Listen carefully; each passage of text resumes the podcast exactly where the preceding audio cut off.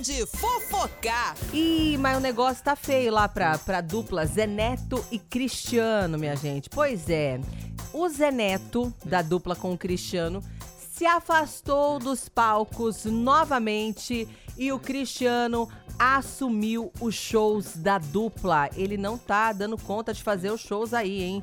Inclusive, ele, ele precisa se recuperar, né? É, por conta das, das costelas. Três costelas que ele fraturou no começo do mês. E essa informação desse afastamento dele dos palcos foi confirmado pela assessoria dele. Ele falou o seguinte: não somos só parceiros da música. Eu e o Zé somos parceiros de vida.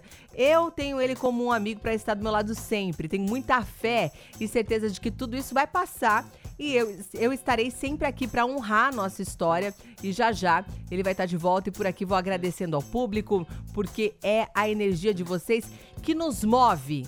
Falou aí, né? O Cristiano em relação ao Zé Neto, dizendo que ele vai segurar a bronca. Só pra vocês terem uma ideia aí, na terça-feira, dia 21, teve é, um show em Santarém, no Pará, e o Cristiano se apresentou com o Neto Henrique. O, o Zé Neto já nem foi. Além disso, a apresentação da dupla no São João do Açu, no interior do Rio Grande do Norte, estava agendada para quarta-feira, também foi cancelada. Assim que ele tiver liberação médica, o Zeneto vai voltar e retomar a agenda de shows. Olha, eu fui no show dele eu acho que foi agora esse último final de semana na festa lá do Peão de Americana. Eu acompanhei o show da dupla.